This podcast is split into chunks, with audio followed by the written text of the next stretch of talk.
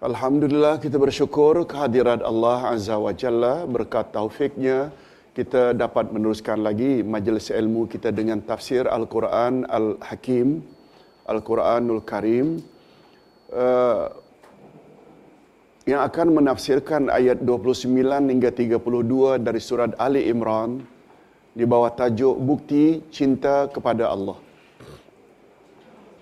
Untuk membahas uh, topik ini, marilah kita baca dulu bersama ayat-ayatnya dulu. A'udzubillahi minasyaitonirrajim.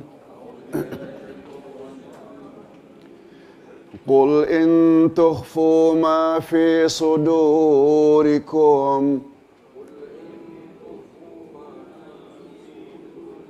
أو تبدوه يعلمه الله ويعلم ما في السماوات وما في الأرض.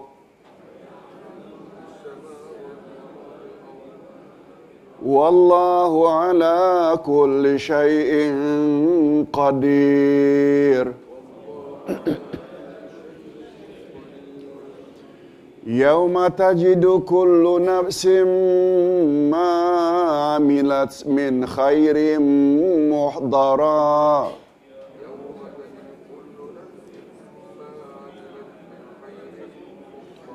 وما عملت من سوء تود لو أن بينها وبينه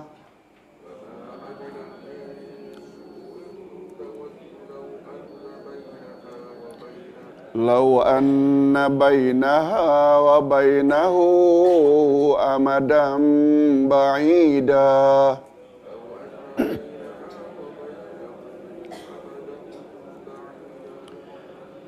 ويحذركم الله نفسه. والله رؤوف بالعباد. قل إن كنتم تحبون الله فاتبعوني.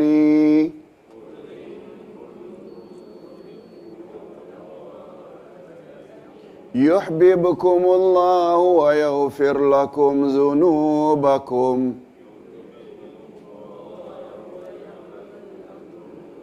والله غفور رحيم. قل أطيعوا الله والرسول. فإن تولوا فإن الله لا يحب الكافرين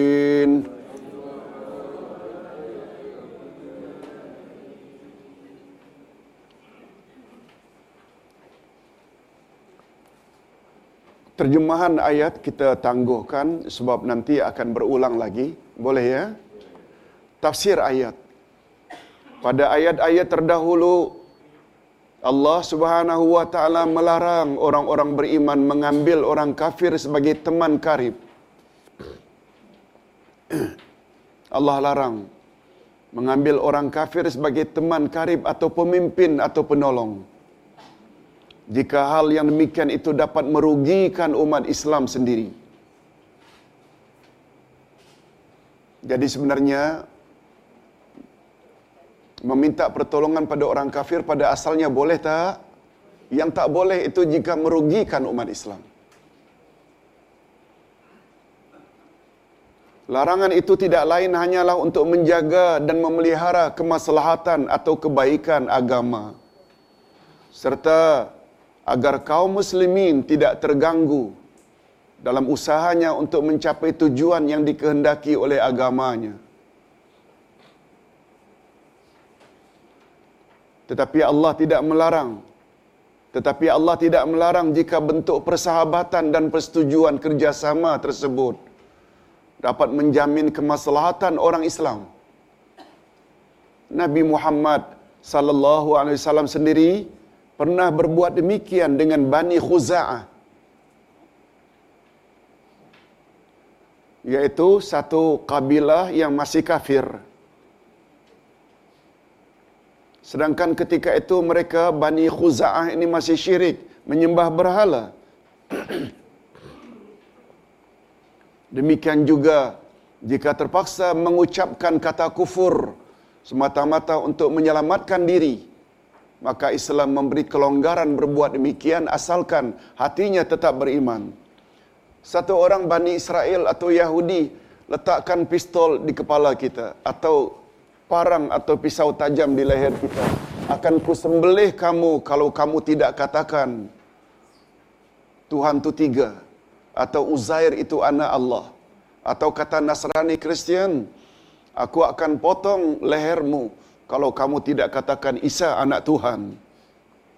Boleh tak kita ucapkan Isa memang anak Tuhan tapi dalam hati tetap mengatakan Allah Maha Esa? Tetap hati dalam hati tetap lam yalid walam yulad. Boleh tak? Itu maknanya kelonggaran. Yang dalam bahasa agama dipanggil tolong ulang rukhsah. Rukhsah maknanya keringanan atau kelonggaran. Salat tidak sah kalau tanpa tidak uduk.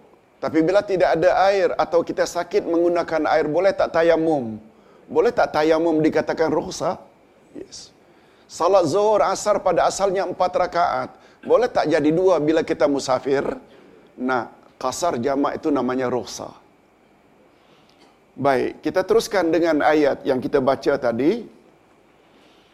Katakanlah, jika kamu menyembunyikan apa yang ada dalam hatimu, atau kamu melahirkan, pasti Allah mengetahui.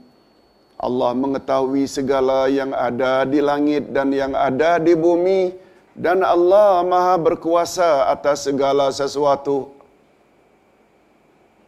Pada ayat ini Allah memperingatkan bahawa dia mengetahui segala-gala yang terkandung di dalam hati orang Islam yang mengadakan hubungan akrab dengan orang kafir.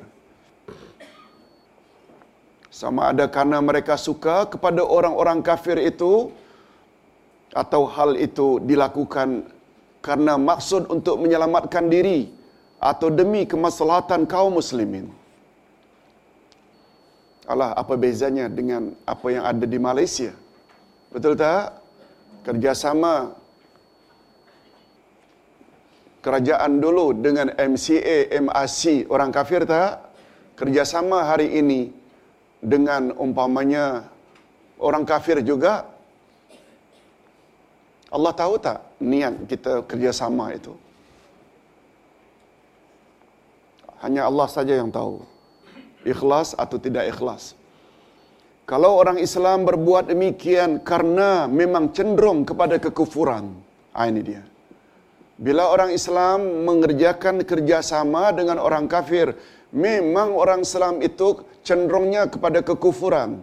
Sudahlah tentu, sudah tentulah Allah akan menyiksa mereka. Nauzubillah min zalik.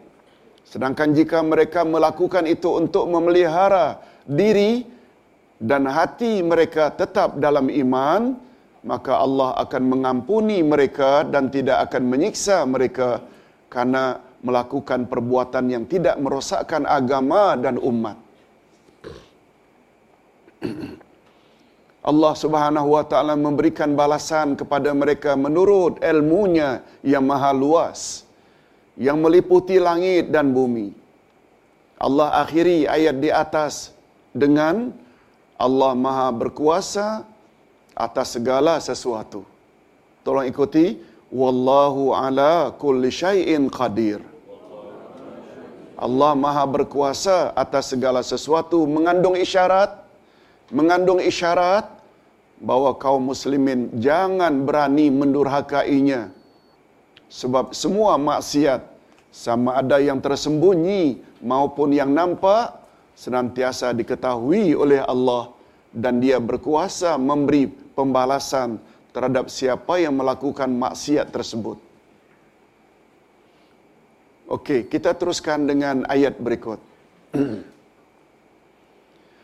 Pada hari ketika tiap-tiap orang mendapati segala kebajikan di hadapan di mukanya, begitu juga kejahatan yang telah dikerjakannya.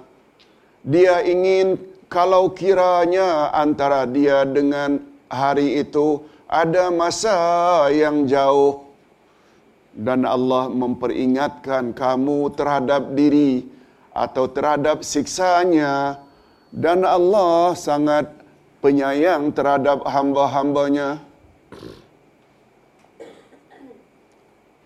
Maksudnya bila seseorang itu mati yang dulunya banyak buat dosa di akhirat nanti dia akan menginginkan ya Allah kalau boleh antara aku dengan hari ini ada jarak yang sangat jauh.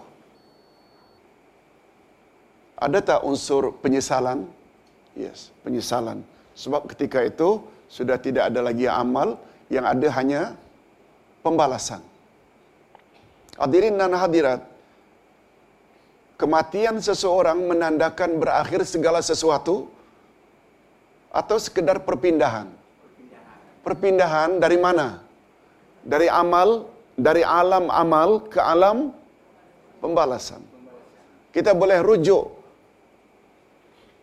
kesimpulan itu pada ayat 7 dari surat At-Tahrim. Ya ayyuhallazina kafaru la ta'taziru liyawm innama tujzauna ma kuntum ta'malun Hei orang-orang kafir, janganlah kamu berdolak dalik dan buat-buat alasan pada hari ini. Hari itu, hari ini maknanya hari apa? Pembalasan. Timbang menimbang amalan. Jangan buat-buat alasan pada hari ini. Lalu Allah sebut pada penghujung ayat. Karena pada hari ini kamu akan dibalas apa yang kamu dulu pernah buat.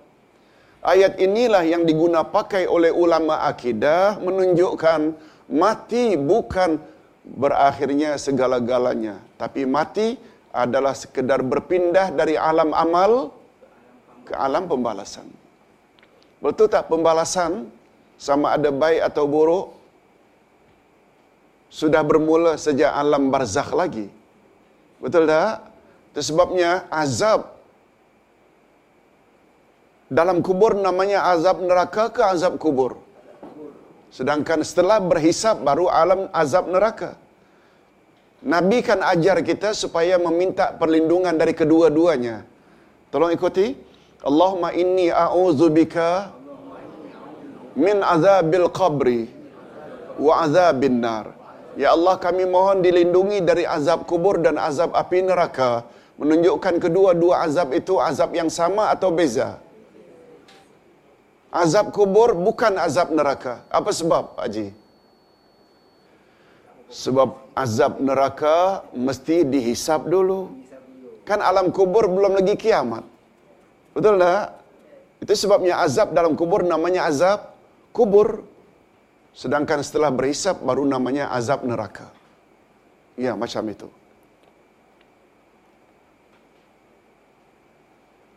Kita yakin tak adanya azab kubur?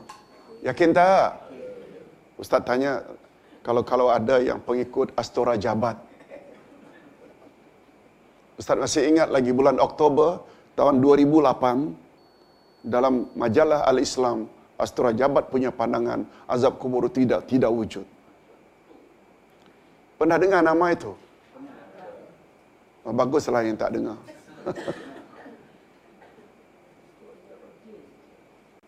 Hadirin dan hadirat, doa yang diajar oleh Nabi itu tertera dalam hadis sahih riwayat Imam Bukhari. Maknanya azab kubur itu wujud tak? Wujud. Kita teruskan dengan ayat berikut. Maaf, maaf. Bahagian mana ya? Kemudian Allah ke? Kemudian Allah mengulangi ke? Kemudian Allah mengulangi lagi amarannya agar manusia berwaspada terhadap siksaannya. Maksudnya hendaklah manusia takut akan kemurkaannya dengan cara mengerjakan kebaikan, menolak muslihat syaitan dan bertobat kepadanya.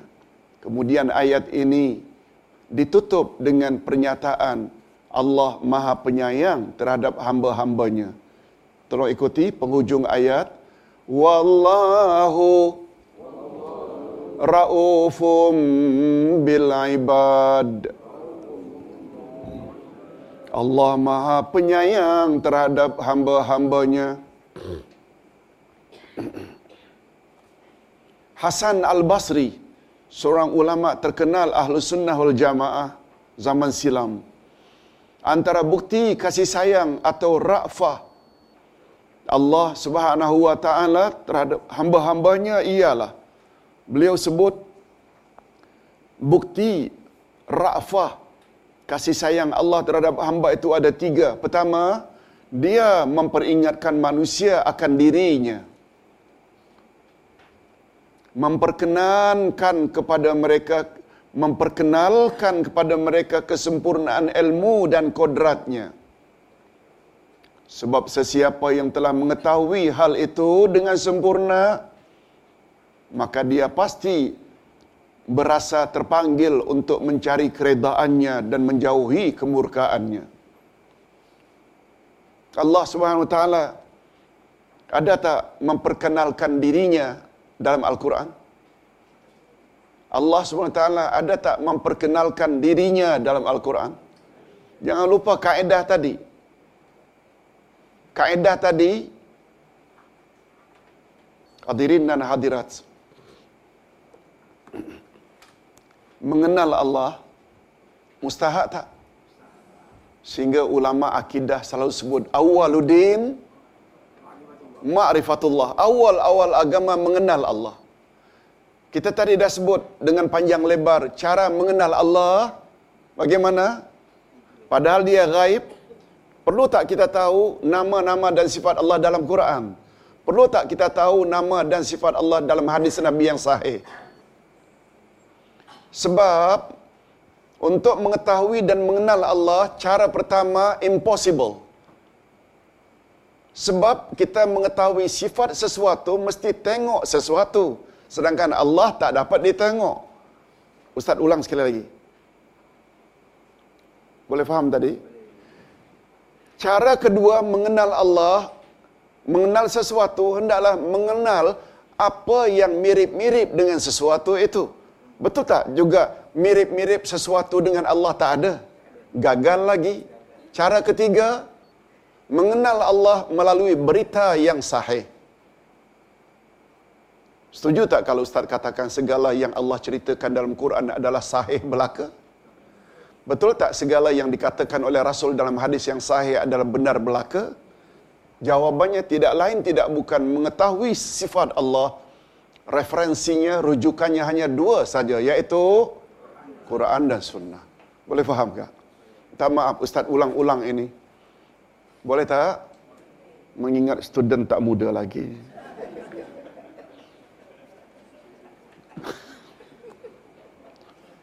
Tahu tak yang tua ini dia jarang lupa. Tahu tak yang tua ini ni darah jago putih jarang lupa sebab dia ulang-ulang. Masalahnya audien ni dah tahu tak ulang untuk anak-anak di rumah. Ni dia. Betul tak? Kita kena ulang. Apa yang kita tahu, kita ulang-ulang. Pernah dengar tak hadis riwayat orang tua-tua? Lancar kaji karena... Oh, tak tahu ke? Lancar kaji karena diulang. Itu sebabnya kata ulama tafsir, ikra diulang berkali-kali. Ini memberi isyarat bila baca buku berulang-ulang dia akan lekat pada minda. Tapi kalau sekali saja memang dia kadang-kadang mudah lupa. Ustaz pula tabiat ustaz bila ceramah ustaz suka ulang-ulang pelajaran dulu. Boleh ya?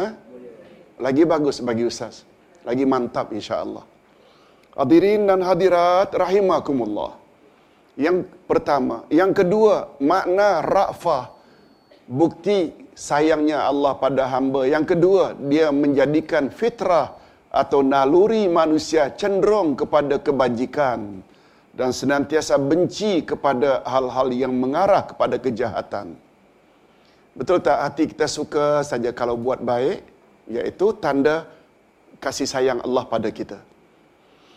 Dan yang ketiga, bukti ra'fah kasih sayang Allah pada hamba. Dia berjanji akan menghapuskan kesan-kesan kejahatan di dalam jiwa manusia dengan cara bertobat dan melakukan amal saleh. Ustaz ingin ulang apa yang Ustaz kata tadi di dalam kuliah subuh di Bangi. Satu hadis sahih. Ustaz dah ulang di sini sebenarnya. Tolong ikuti. Hadis sahih riwayat Imam Bukhari. Innamal a'mal bil khawatim. Sesungguhnya amal yang paling menentukan nasibmu di akhirat setelah mati adalah amal yang terakhir. Akhawatim. Khawatim dari kata khatam.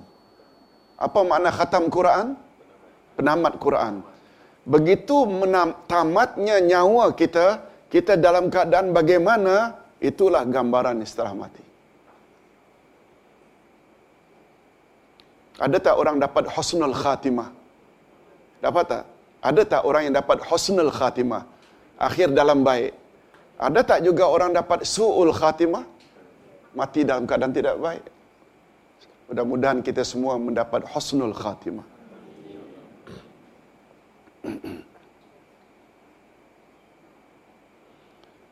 Ustaz sebut juga tadi ketika membahas bab rahasia as-salatu khairu minan naum.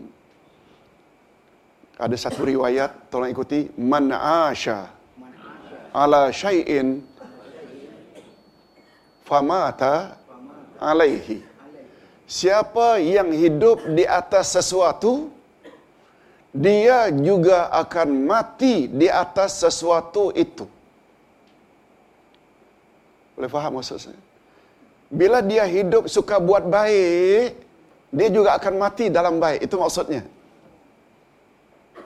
Tapi bila dia, contohlah, La ilaha illallah, la ilaha illallah, subhanallah, itu saja di mulutnya.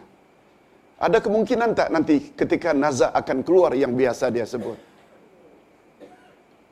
Tetapi kalau kata-kata lucah, kata-kata yang tak elok, akan keluar kata-kata itu nanti menjelang dia mati.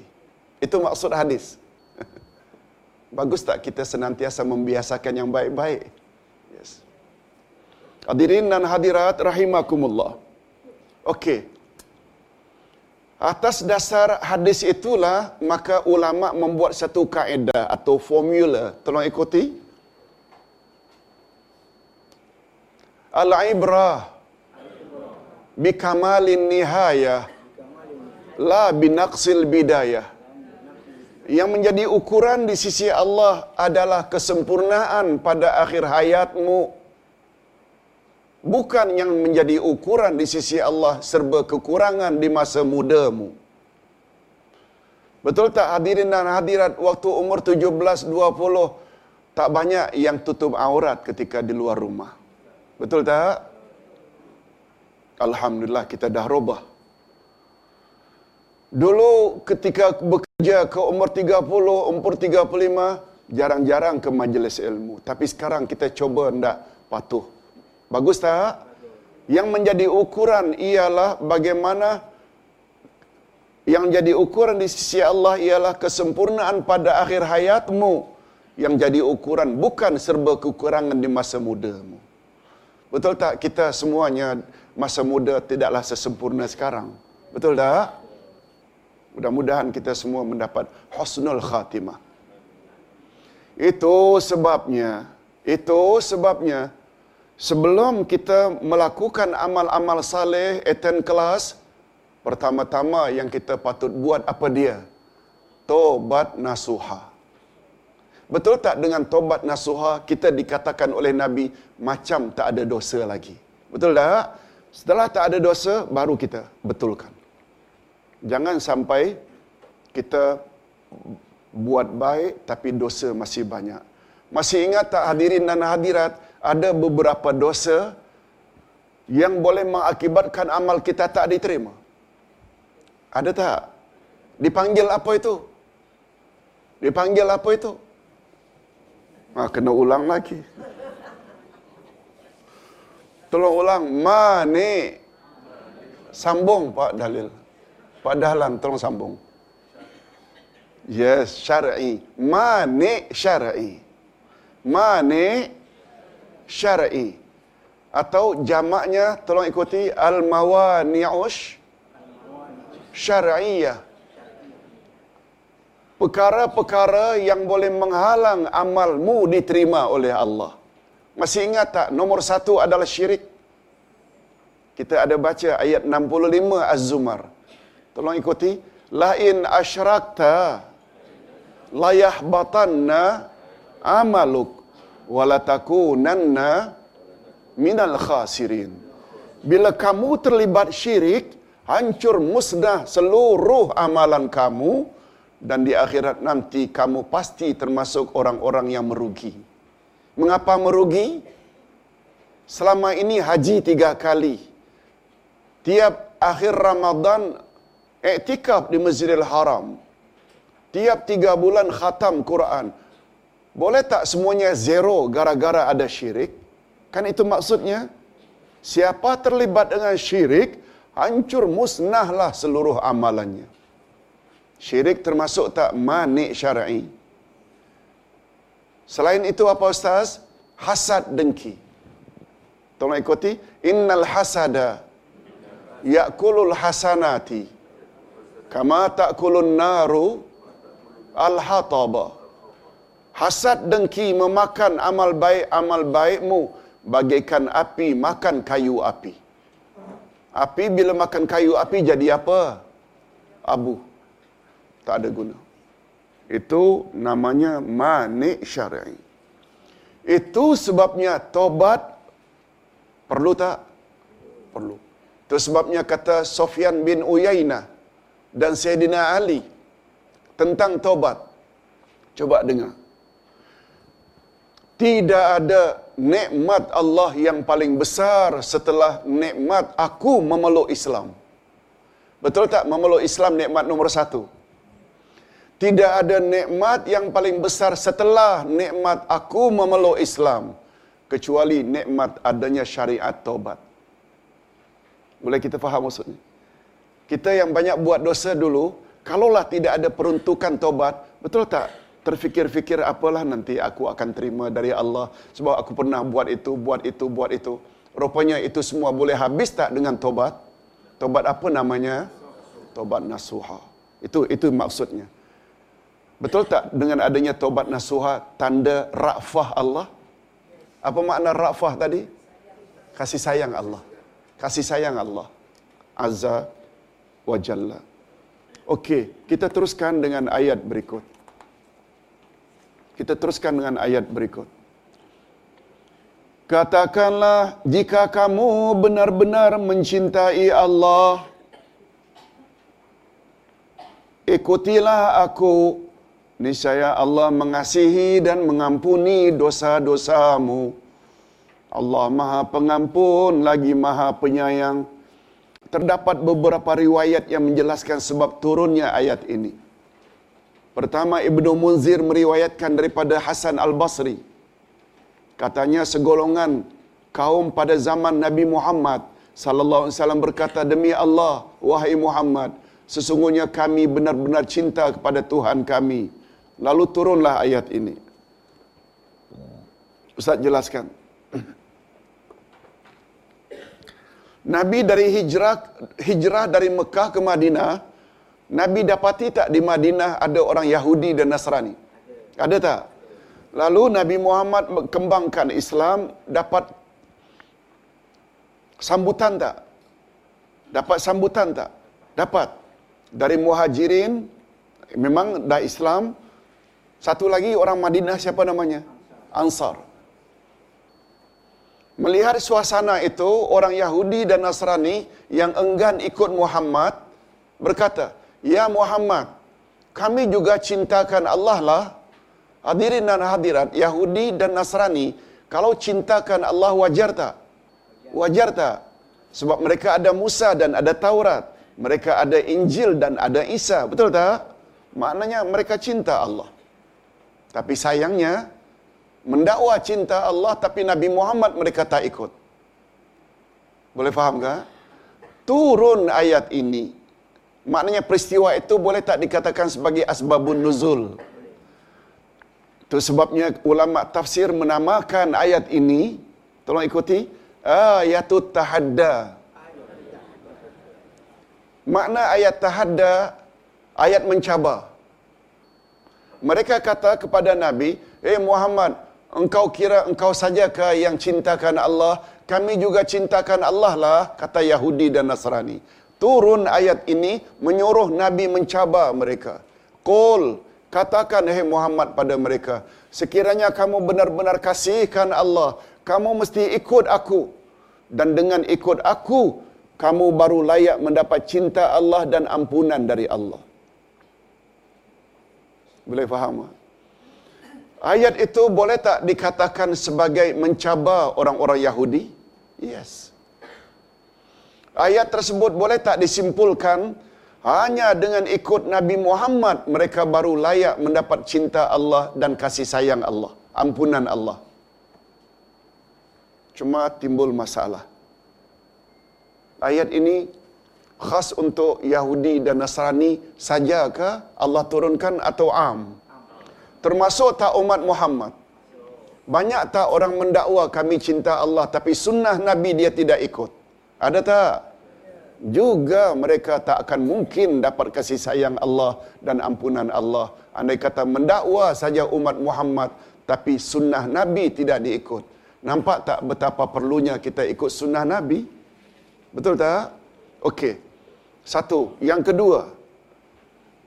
Asbabun nuzul yang kedua. Muhammad bin Ja'far bin Zubair berkata, ayat ini diturunkan kepada utusan Najran, Nasrani, yang mendakwa bahawa apa yang didakwakan oleh mereka terhadap Nabi Isa alaihissalam adalah bukti cinta mereka kepada Allah Azza wa Jalla. Hadirin dan hadirat, ada tak hulu atau melampau-lampau dari kalangan orang Nasrani dalam mencintai Nabi Isa? Ada tak hulu sampai mendakwa Isa adalah anak Tuhan kan? Sedangkan Yahudi pula sebaliknya. Yahudi melihat Isa adalah jangan lupa yang itu pula sangat durhaka. Mereka Yahudi mendakwa Isa anak zina. Nasrani Kristian pula mendakwa Isa anak Allah. Kita orang-orang Islam ikut Yahudi ke Nasrani.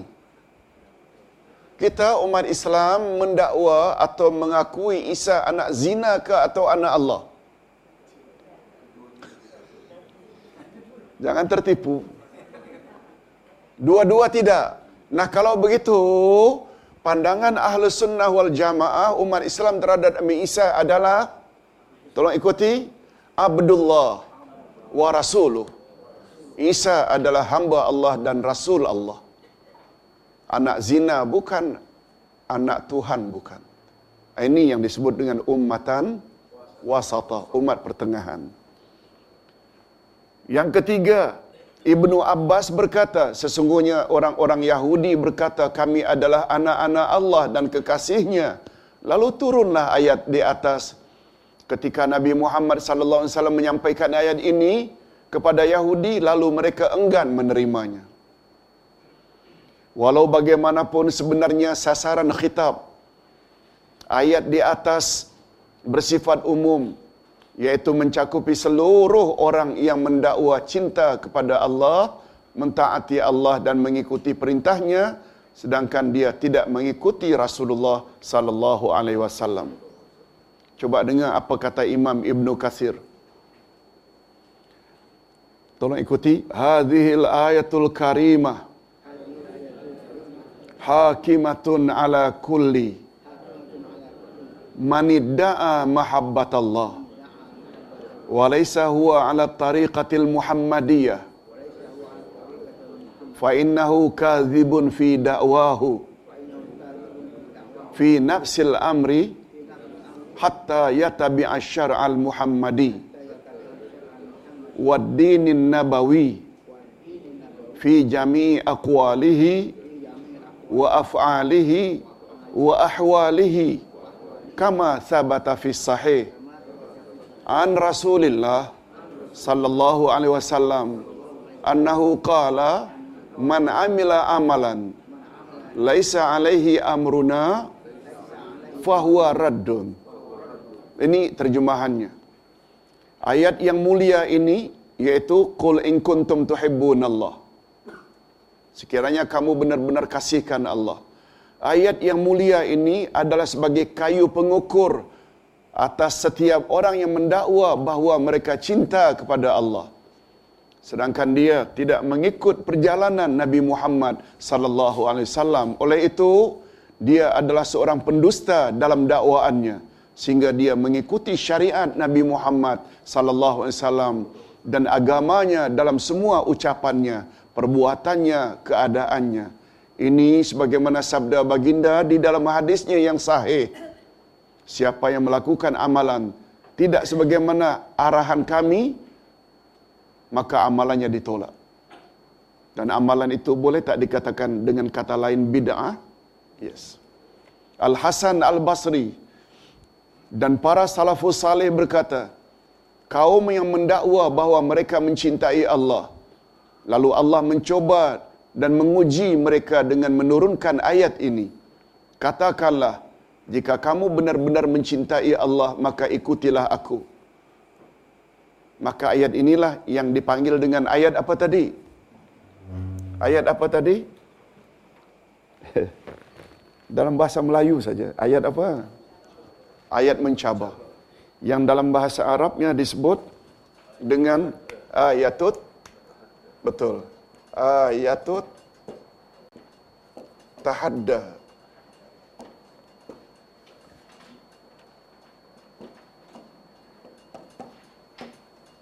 Ayat mencabar.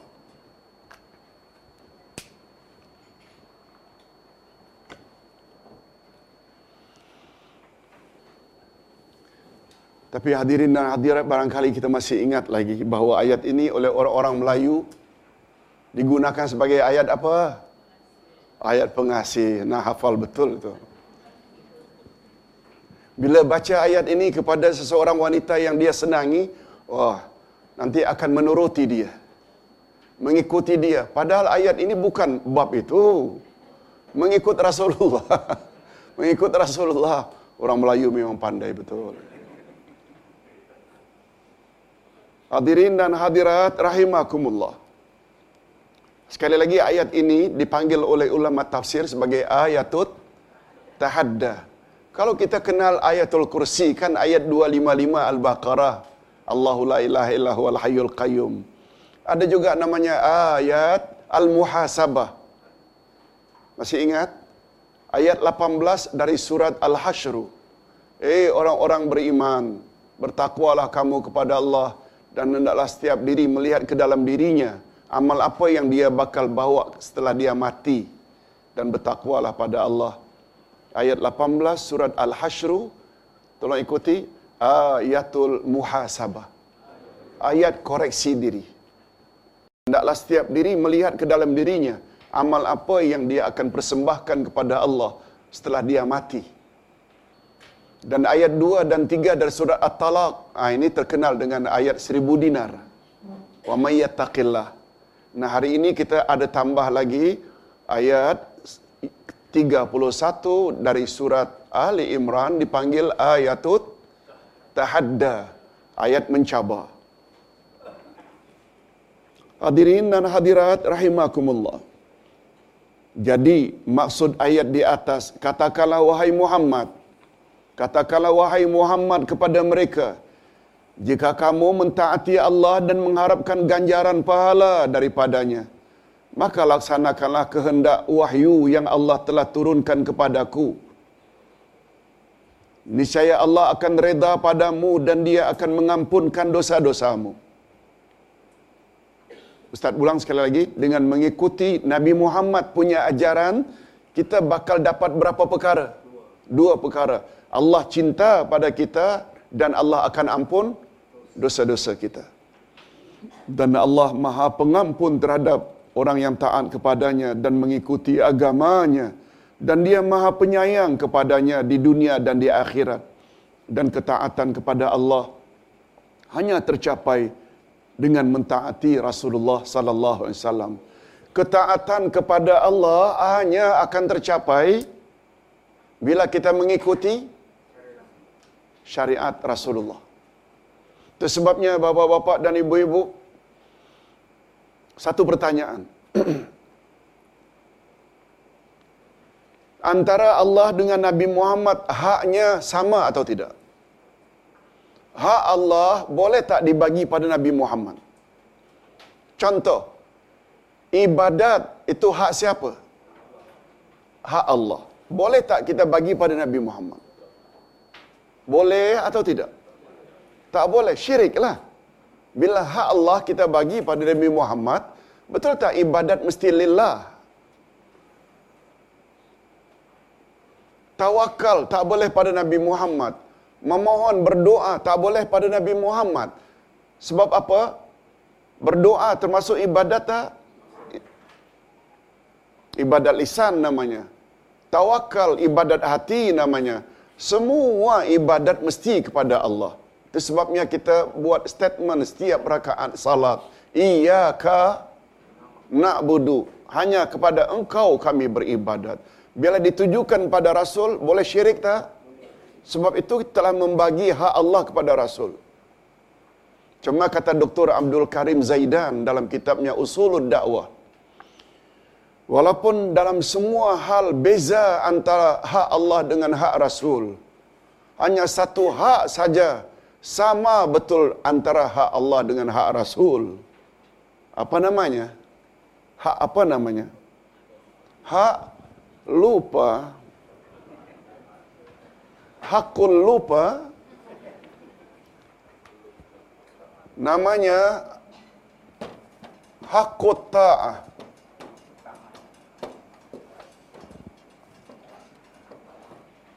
Tolong ulang hakut ta'ah. Hak ketaatan. Itu sebabnya dalam Al-Quran, Allah SWT tidak hanya menyebut Allah. Allah ada ulang lagi tak? Wa ati'ur rasul. Tetapi para pemimpin ulil amri tidak ada ati'u di depannya. Lihat ayat 59 dari surat Ali Imran. Maaf, Anisa. Yes, thank you. An-Nisa 59. Tolong ulang. Ya ayyuhallazina amanu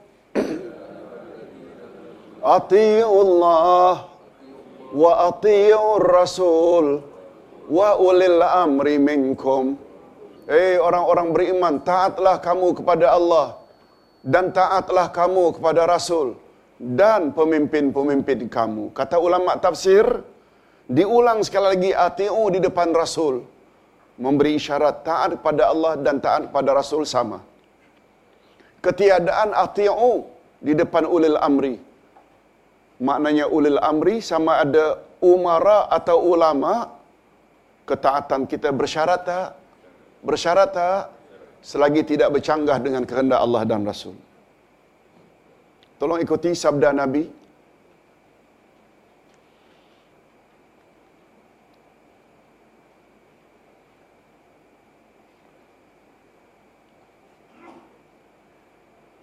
Man ata'ani faqad ata' Allah wa man asani faqad asallah. Siapa taat padaku bermakna ia taat pada Allah. Siapa yang ingkar pada ajaranku bermakna dia ingkar pada Allah.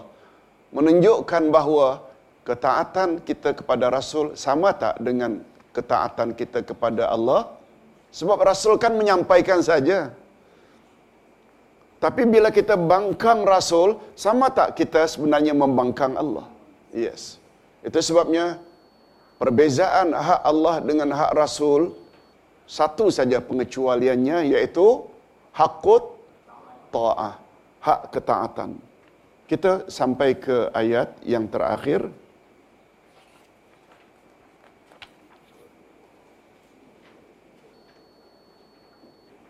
Diriwayatkan bahawa ketika ayat di atas diturunkan, maka Abdullah bin Ubay, pemimpin orang-orang munafik berkata, Sesungguhnya Muhammad menyuruh kita mentaatinya seperti mentaati Allah. Dan dia juga menyuruh kita supaya mencintainya sebagaimana orang Nasrani mencintai Isa. Karena peristiwa inilah maka turun ayat berikut. Tolong ikuti. Qul ati'u Allah wa Rasul. Fa in tawallau fa inna Allah la yuhibbul kafirin.